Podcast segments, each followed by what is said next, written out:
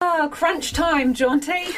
Kia ora, yes, it is crunch time, all right. Just seven teams remaining now, with the with the Netherlands sent home today. It was an incredibly dramatic match in the capital. Uh, the first time Spain have actually progressed to the semi-finals, and it came courtesy of 19-year-old substitute Salma Paralluelo. She scored an extra time to seal the win with an absolutely stunning solo effort. This this tournament it just keeps delivering the goods, Lisa. Of course, the Dutch were beaten finalists at the last tournament, so that's the champions and runners-up from the 2019 World Cup gone. So Spain will play either Japan or Sweden. They meet in Auckland in their second quarter tonight. Eden Park almost sold out again, and there were well over 30,000 in the Cake Tin this afternoon. So it's clear, even without the Ferns, the football Ferns, and the United States um, interest in this tournament has not waned at all. So and it's great to see. And as, as football Ferns coach Jitka Klimkova says, she she hopes the women's game can capitalise on this momentum, see greater investments in the game because we see what it means to countries like New Zealand, Nigeria, who had their, their best ever tournament results.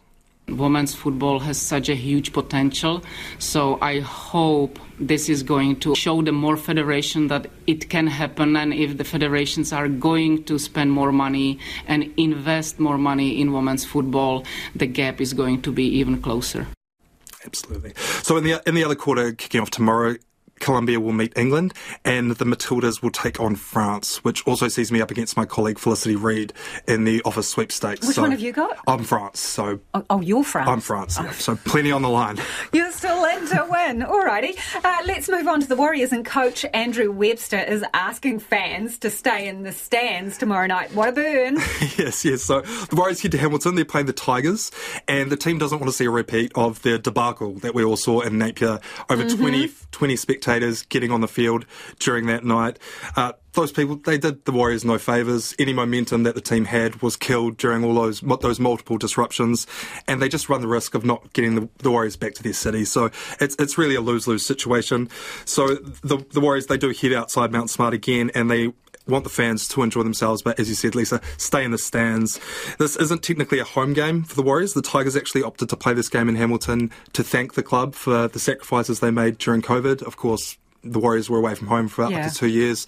So Andrew Webster really wants the fans to show some gratitude for that.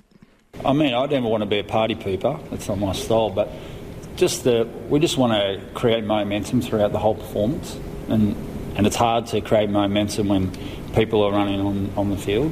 Being lunatics like we love them being, I, I think it's a good thing. Uh, celebrate it. Like we've got the best fans ever, but for jumping on the field, we lose momentum as a footy team, and then it, as a club and a country, I, I don't think they feel they want to go back and take games there. And, and I don't want the fans to miss out on those opportunities. So because we love them, and, and the support we've had this year has been amazing. Of course, Hamilton, it was the site of the country's most famous pitch invader incident back in 2006. You may remember former adult film star and Auckland mayoral candidate Lisa Lewis. She stormed the pitch during Hell yeah, hard to forget. Yeah. Carry on. Very infamous moment in a, in a bikini, and she made headlines across the world after doing that. But the Warriors, the only headlines they want to produce on Saturday night is uh, about another great performance as they head towards the finals.